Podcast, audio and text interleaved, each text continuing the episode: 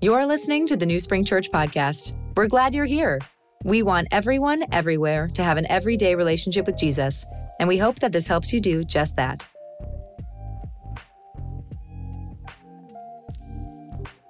Hey, I'm not sure if your campus burst into applause as a result of watching that story, but could we all across South Carolina right now tell Jesus how thankful we are for that story? And that's just one of hundreds and hundreds of stories of how our church lives in the everyday overflow of the grace of God. Uh, I, got to meet those little boys just a, uh, not long ago at our Greenwood campus, and that story really gets me because if you know anything about me, you know that I'm adopted, and I love what that story represents. It represents who we are as a people of God. It represents the grace that we have received and the grace that we get to give. And I'm so excited to get to preach the first of our sermons in this series series called Everyday Overflow. I've got three hours worth of content and 30 minutes to deliver it. Can y'all listen that fast?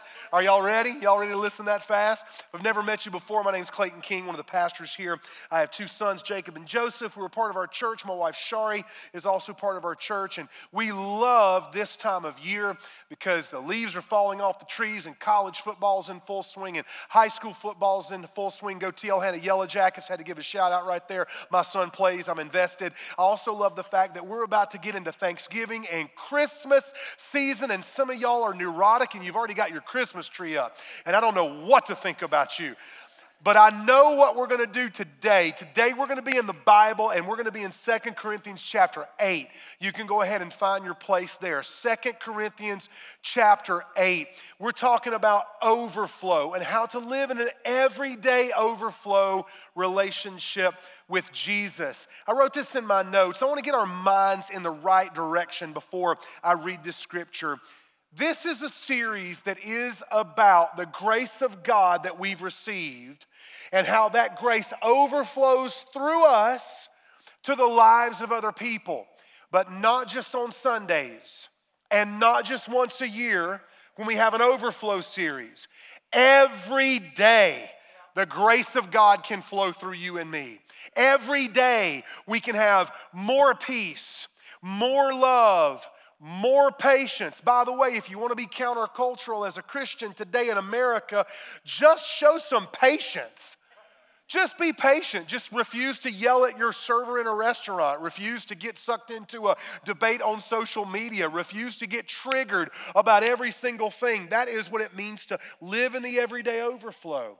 But we're also going to talk about giving and generosity, specifically from this passage of Scripture, because this passage is very specific to something that was happening 2,000 years ago in the church. It's also extremely prophetic for what's happening in our church right now. And I want to say this from the outset. I want to boast in the Lord, New Spring. Can y'all give me a second to just boast in the Lord? When I was preparing for this message, I was reminded over and over again of what an overflowing church we really are. Six and a half years ago, our church was in $46 million worth of debt. We made some decisions, and you, by the grace of God, have done this. We have paid down that debt from six and a half years ago till today, $7.2 million. We've gone from 46 million to $7.2 million in debt. And y'all can just go ahead and help yourself to a little bit of praise right there for Jesus. Not only that, you've done this by the grace of God. You have received God's grace and you have given grace. We are now giving 10% of our gross income away to churches, church plants, organizations and ministries that share our love for the kingdom and the gospel. And you, New Spring Church, have been living in overflow. $25 million we've been able to give to build the kingdom. And we don't care if anybody knows the name of New Spring, we just want people to know about Jesus. You've done that because you have received the overflow. And we've told you this before, we'll say it again. We want to see our debt paid off, and we want to plant 10 churches by the year 2030. And for that to happen, we're going to have to continue walking in the overflow. I want to read the scripture to you from Second Corinthians chapter 8, but I have to give you 30 seconds worth of historical context. The writer of these words is somebody that we're probably familiar with, the Apostle Paul. He is writing a letter to a church in Corinth. Corinth is a real place. I've been there twice. Corinth was a well off city. When I say well off, I mean financially. It was a town that was built on a harbor. It was a town that was made rich because of its trade. It was right on the Aegean Sea. And the Christians in Corinth had made a promise to Paul that they were going to take up an offering and they were going to give that offering to Paul, or specifically to Titus, Paul's assistant, so that the Christian believers in Jerusalem who were being persecuted could have their needs met. So, Corinth is in Greece. Jerusalem, of course, is in Israel. My wife and I were there just a few days ago, actually, in Jerusalem. The believers there had some very specific needs. Paul writes to the church in Corinth to remind them that they have not yet made good on their promise. And then he uses another church, the Macedonian church, as an example of everyday overflow. He shows the Corinthians hey, you guys have plenty of supply and even some extra. You've got surplus. You made a promise to give and you haven't given yet. The Christian believers in Jerusalem need your help, but the Macedonians, who aren't nearly as well off as you, they begged us for the privilege of giving out of their extreme poverty, welled up rich generosity. With that context, let's read the scriptures together.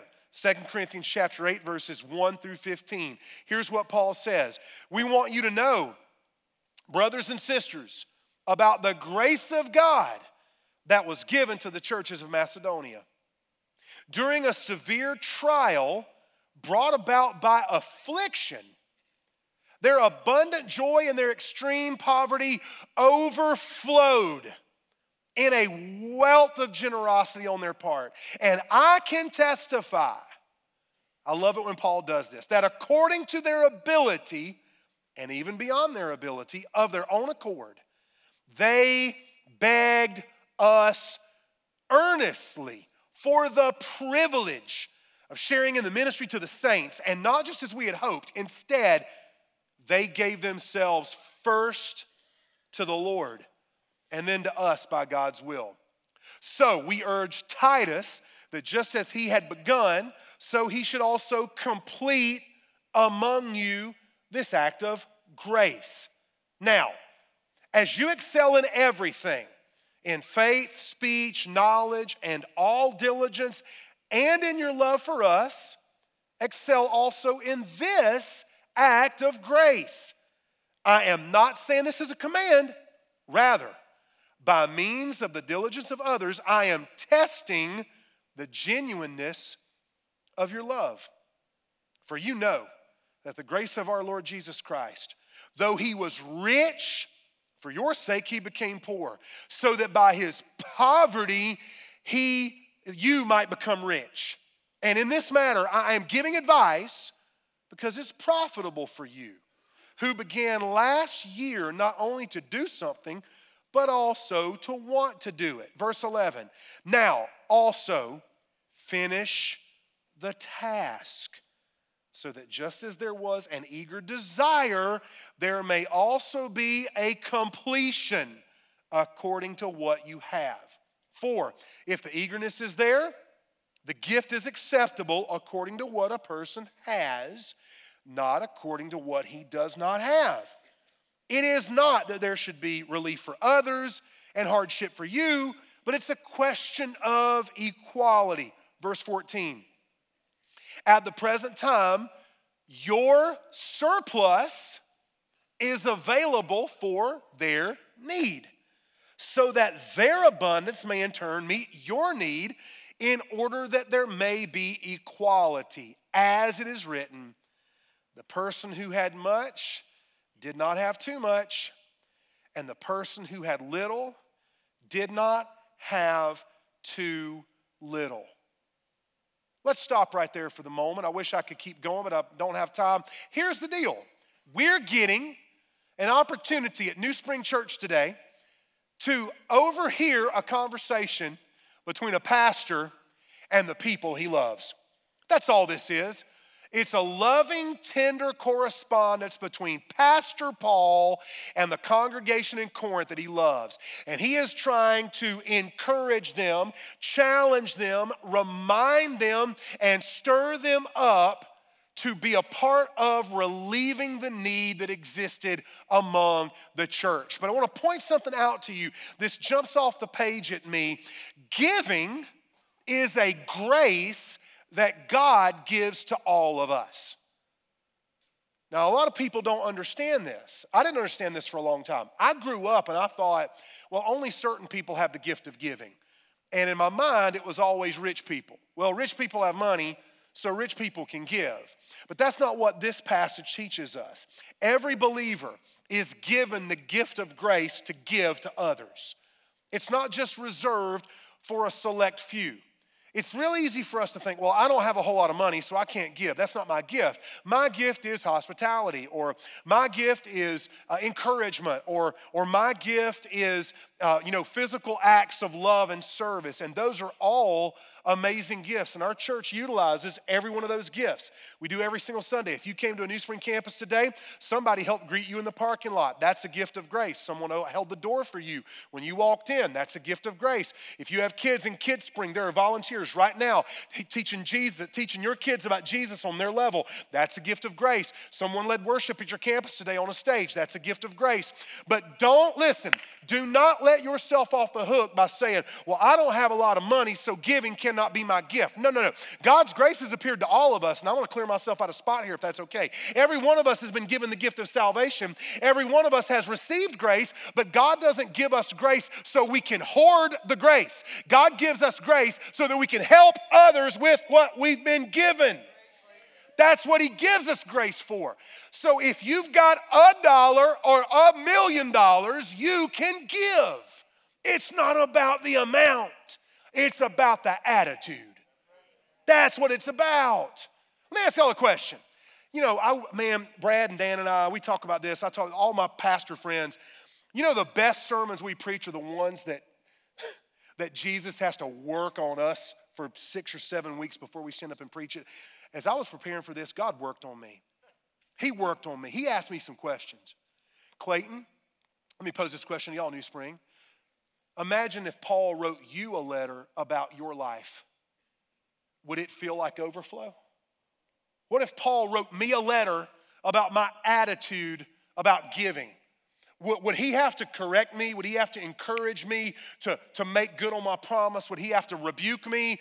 Would Paul write a letter to Clayton King and tell me, if he knew me and knew the way that I give, that my life looks like I'm in an everyday overflow relationship with Jesus? Or would he have to say, hey, you know what? You've got a whole lot of resource, but Clayton, the Macedonians are really showing you how to do it, and they've got nothing.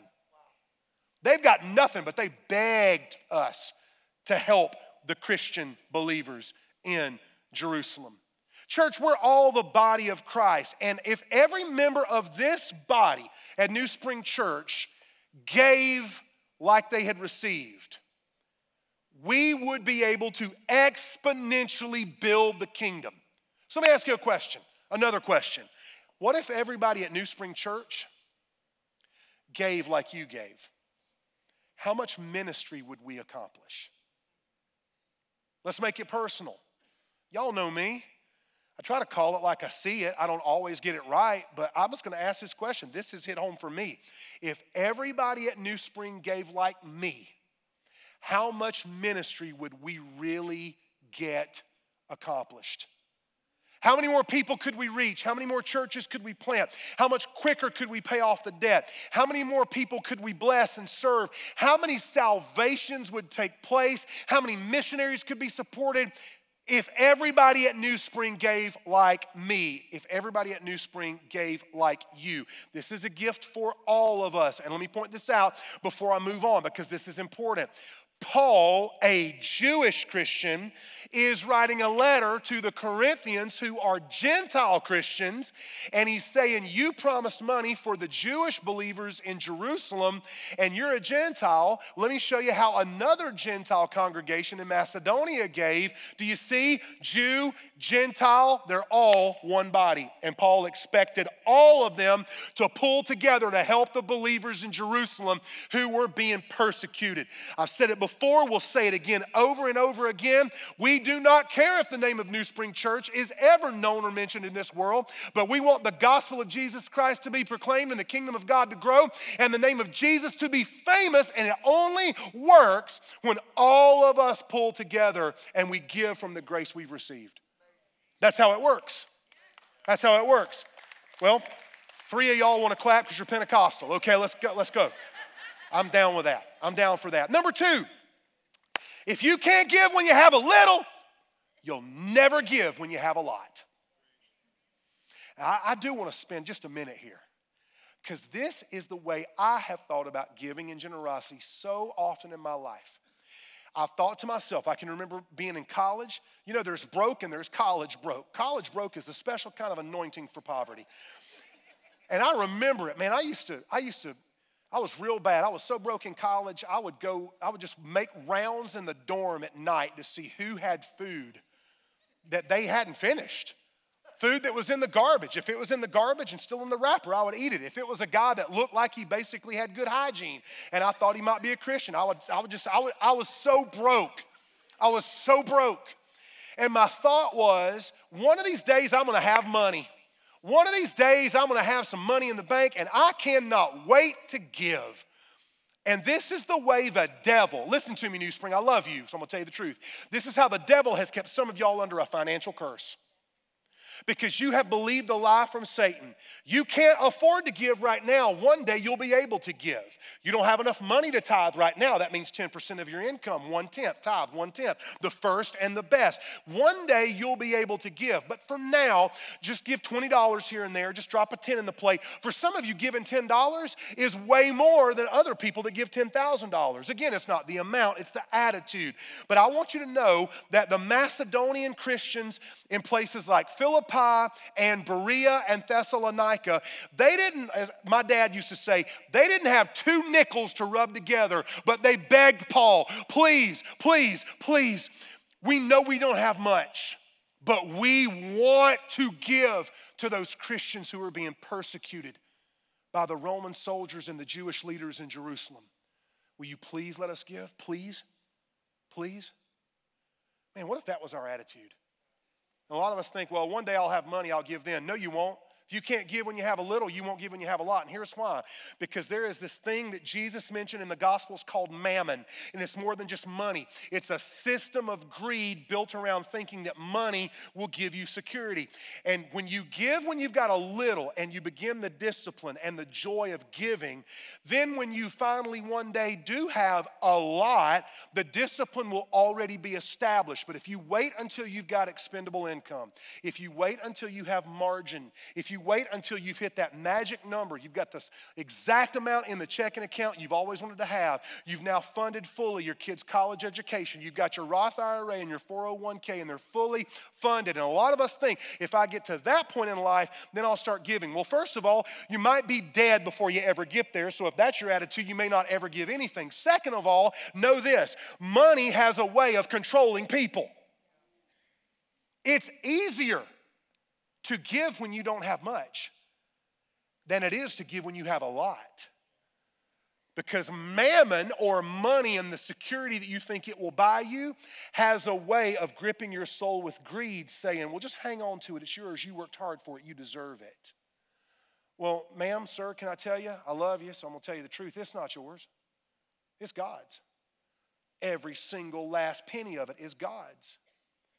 And God doesn't want your money, God wants your heart, because if God's got your heart, He's got the rest of you. So I want you to understand this giving is a gift of grace that everybody has. And you don't have to wait until you've got plenty of money saved up to begin giving. And that is why Paul told the Corinthians look at the Macedonians. That's, that's who I want you to be like. They gave out of their poverty. So here's a question I've had to ask myself Am I a Corinthian giver or am I a Macedonian giver? Can I ask you that question, New Spring? Do you give like a Corinthian? You have really good ideas, really good intentions. You promise that you'll do it. You hear a message on tithing or a message on giving or a message on giving away a car or giving away that spare bedroom and letting somebody move into your house with you or, or giving a specific amount to a specific offering or a, whatever. And, and you know you should do it, but you make up reasons and you find reasons to wait. If that's you, you're a Corinthian giver. You know what I'm praying? God, make me a Macedonian. Make me a Macedonian. I don't want to have to be begged. I don't want to have to be cajoled. I don't want to have to be manipulated. I don't need some preacher on TV promising me prosperity to get the money out of my pocket. Jesus doesn't want the money in your pocket. He's a big boy. He'd beat you up and take the money if he wanted your money. Jesus doesn't want our money. He wants our devotion. He wants our love. He wants our hearts. So give now. Don't wait until you got a lot because you'll never give if you wait until you've got a lot. What, what if we stopped asking? Because much of my Christian life, you know, from the moment I got saved, I was called to ministry 35 years ago. So my whole entire life from age 14 till now has been ministry. And I found myself both as a pastor and as an evangelist and as uh, a leader of a nonprofit ministry. I have found myself over the years praying this prayer God, send someone to help me. Send someone to help us. Send somebody to write us a check. Send us some donors. Just send somebody to help us. New Spring, what happens when we flip that prayer upside down? Individually, when you stop praying, God, send someone to help me, and you start praying, God, send me to help someone. I promise God will give you more, more than you could ever imagine, but not to hoard, to help. Don't wait until you got a lot to give to start giving. Live in overflow right now, right where you are, and watch God use you to help somebody else. And this is why generosity is so important, church, because our generosity prepares the way for kingdom growth. Our generosity does that. When we give, when we tithe, when we serve, our generosity is what allows the kingdom of God to grow. In verse 11, Paul literally says, Now also finish the task so that just as there was an eager desire, there may also be a completion according to what you have. Our intentions don't build the kingdom of God, church. Our actions do. We all have good intentions, don't we? Oh, I could go down the list. You intend to lose some weight. You intend to stop drinking soda. You intend to go to church more regularly. I intend to be nicer to my wife or nicer to my kids. I intend to stop speeding. That's confessional. Um, I, we all have good intentions, but nobody comes to Christ because we have an intention to do something good. People come to Christ and lives are changed, and the kingdom is built, and the gospel is proclaimed, and debt is paid off, and churches are planted when people put actions behind their intentions. Paul is saying to them, You promised this. I didn't beg you, Corinth. I didn't beg you to give this money. You asked me if you could. You said you'd send it. Now, I know your intentions were good. Let's finish the job. Let's get this thing done. We got to wrap this thing up because there are believers in Jerusalem who are waiting on us to take care of them. Look at verse 14. I'm going to read it to you again. He says this At the present time, your surplus is available for their need. What if your surplus, the surplus that you have right now, what if your surplus, the extra, the additional, that pay raise you got, that bonus check, that money that you've had sitting aside. Your kids are out of college now, everything's paid off. Maybe you're debt free. I don't know. What if your surplus was actually God's supply for someone else? I said this in the first service, and I, did it at the very end, but I, I sense like I'm supposed to say it right now. There are people right now in our church, and you're listening to me preach right now, and you've got enough surplus You'll never touch it, you'll never need it. And this is not all of us, but all of us have some degree of surplus. But there are people in our church right now, you've got enough surplus that today we could pay off that $7.2 million debt. It's just money, and it's sitting around. Drawing interest, some of y'all like Clayton, have you, have you watched the news? Do you understand about inflation? Do you know what's happening? Supply chain. I drive a diesel truck. I think it's $83 a gallon now to put diesel in my truck. And we can blame a lot of people, and, I, and trust me, I could too, but that's not what I'm talking about right now. What I'm talking about right now is some of us have surplus, and we think that that surplus is giving us safety and security. And I'm here to tell you there is nothing wrong with having surplus, but there is something wrong when that surplus has a death grip around your heart, and you can't even think about using some of that surplus to supply the needs of someone else. Do I have extra? If I do, God gave it to me as a gift of grace, and now it is my joy to pass that along to sisters and brothers in Christ somewhere who need what I can supply for them. And I know that we can do this, church. We've done this before. Let me take you back just a few months ago, five or six months ago. Um, back in June, I stood right here on the stage and I told our church, hey, we've got about $30,000 left to raise for the weekend fund so that students can come to the weekend. I stood right here on this stage and I said, Church, let's be generous. Before the second service, not only had we raised the full amount of the $30,000, but I, you did this by God's grace, New Spring Church. Three times what we needed was provided that day. Over $90,000 raised that day. Praise God. That is everyday overflow. That's what it is. My surplus is God's supply for someone else. Now, Jesus is our example of this. Jesus shows us generosity and sacrifice. And that's why Paul appeals to the example of Jesus in verse 9. He says, For you know, you know, what do you know? The genuineness of your love that the grace of our Lord Jesus Christ, though he was rich, for your sake he became poor, so that by his poverty you might become rich. Where was Jesus rich? He was rich when he was in heaven. He left the riches of heaven and took on the poverty of human flesh, living among broken, sinful people.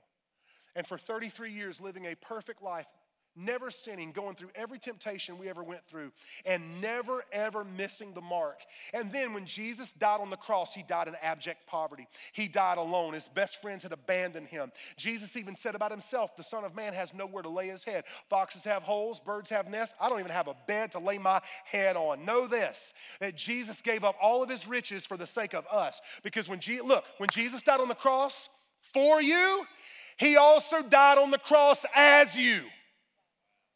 It wasn't that he just died for Clayton.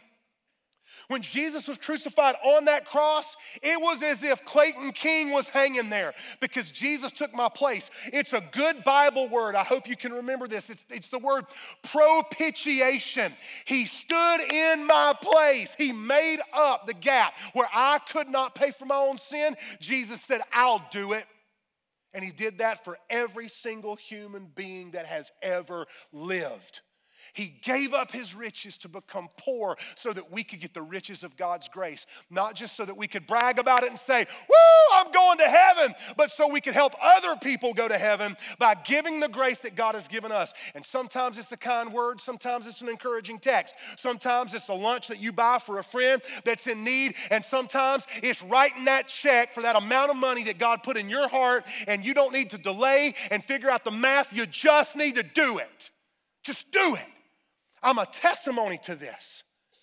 I am a testimony to this in my own life.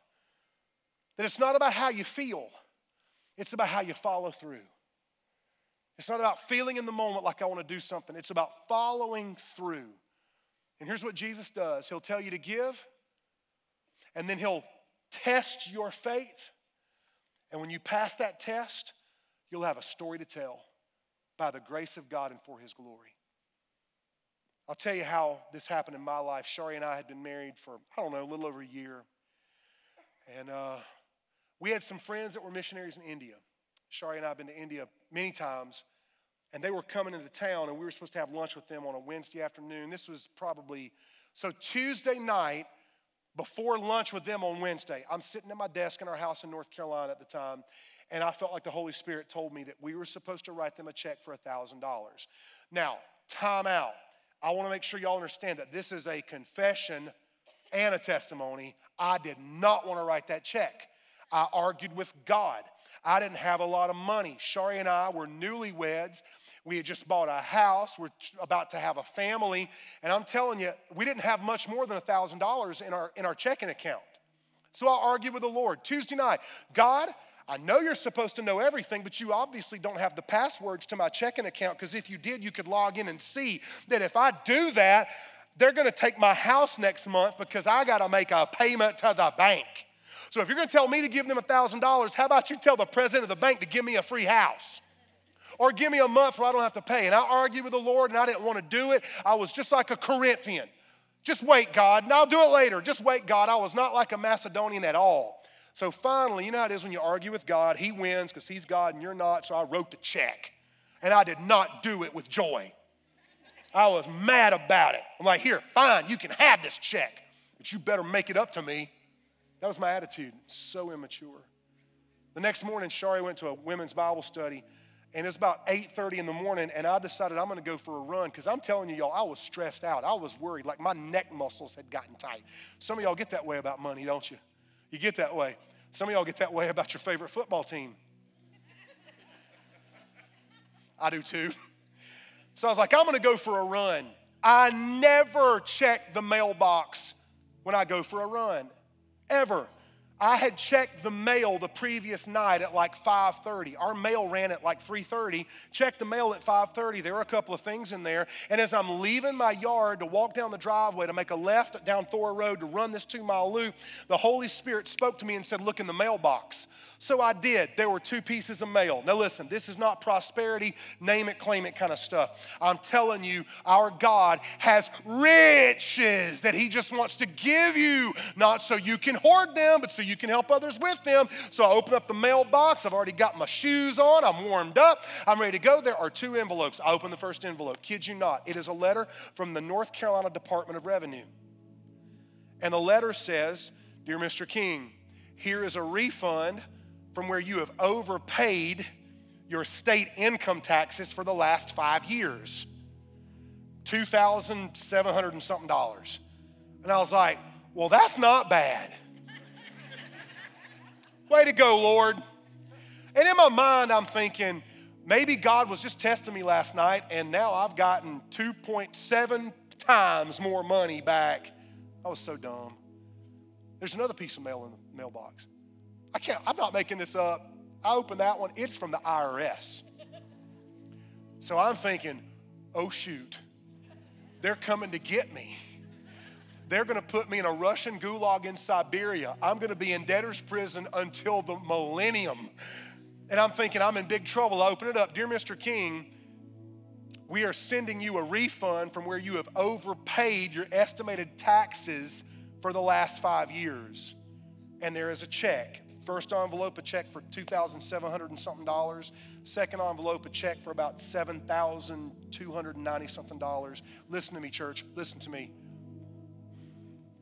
It was exactly to the penny $10,000 and zero cents.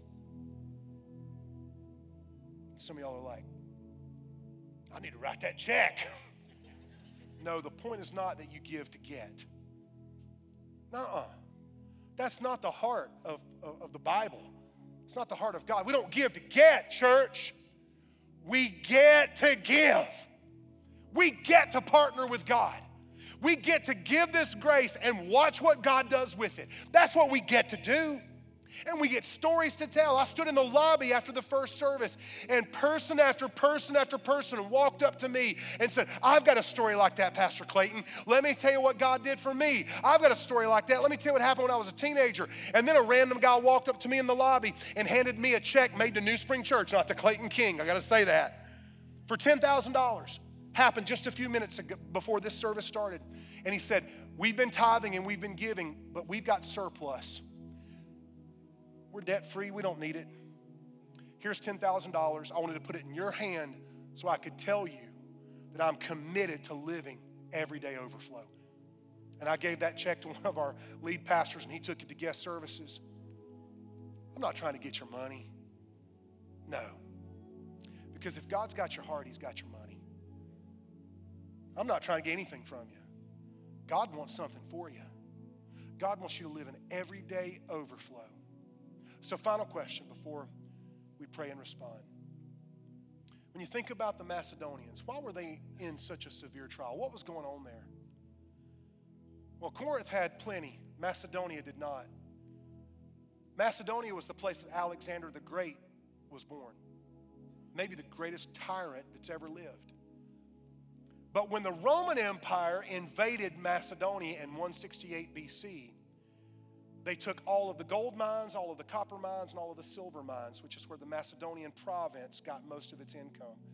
They also began to deforest all of the trees and export those to build bridges all around the Roman Empire. So, this once great region of Macedonia is now in severe poverty.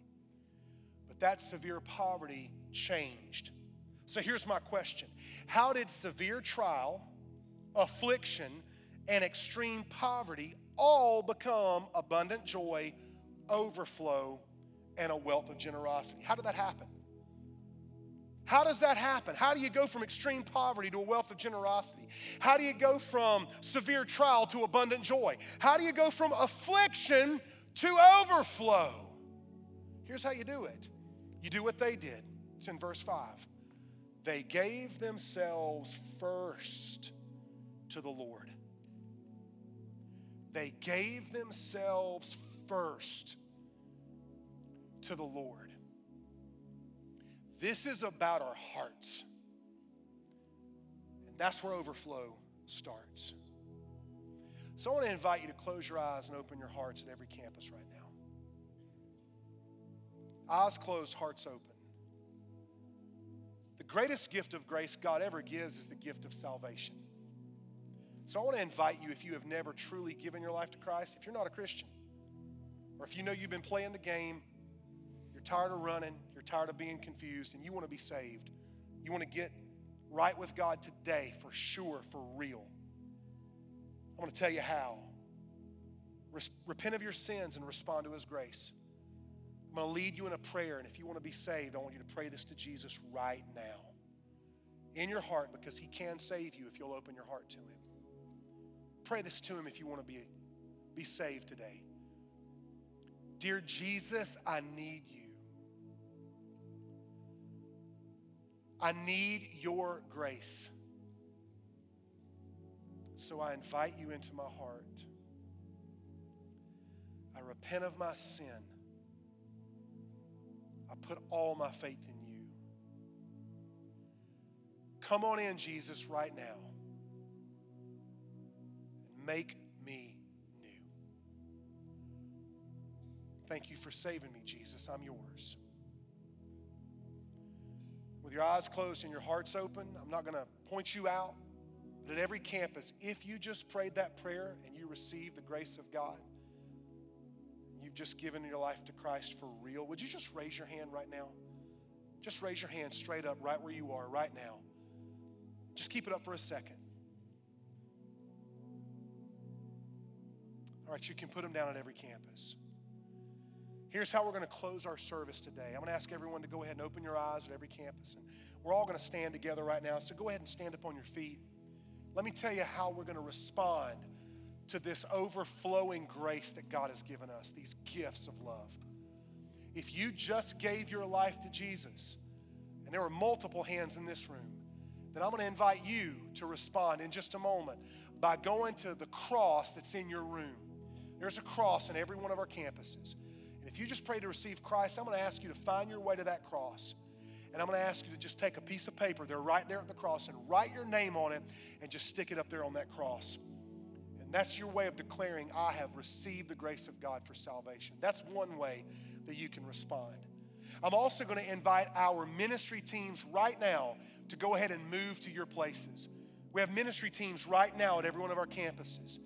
And one way you can respond is to go to one of our ministry team members and pray with them for any need that you have physical healing, a health issue, a broken marriage, something you're burdened with, depression, addiction. Our ministry team members will pray with you. A third way you can respond is by taking communion. We've got communion stations set up in your room right there at your campus.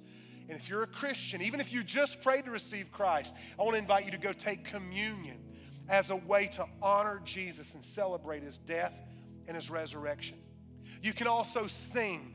We're a church that loves to sing and worship. So you're going to have time to reflect and pray right where you are and also to sing. And then one final way that you can respond is by giving. Maybe you brought your uh, tithe today or an offering, but I want to give you one more action item for this response. When I say amen, you can actually text the word overflow to 30303. We'll put that up on the screens for you. Because some of you, while I've been preaching, the Spirit of God has spoken to you and He said, Wake up, wake up, you've got surplus, and there's a need you can help meet. Whether it's planting churches or paying off debt or just tithing for the first time, go to uh, just open up your phone and text the word overflow to 30303, and we will send you all the information on how you can begin to walk in everyday overflow. Those are the ways that we are going to respond. And as soon as I say amen, I'm going to invite people to begin to move, to pray, to receive communion, or any of the ways that we can respond. Jesus, it is an honor to preach your word. It's a joy to be a part of a church that is characterized by everyday overflow. Thank you for those that have just been saved. And now, as we all respond, I pray we would do so, knowing that when we receive your grace, we get to overflow with joy as we give that grace away. In Jesus' name, amen. Thanks for listening to the New Spring Church podcast. Make sure to visit our website at newspring.cc for more content, including videos, articles, and devotionals to help you have an everyday relationship with Jesus. Or plan a visit to one of our campuses across the state of South Carolina.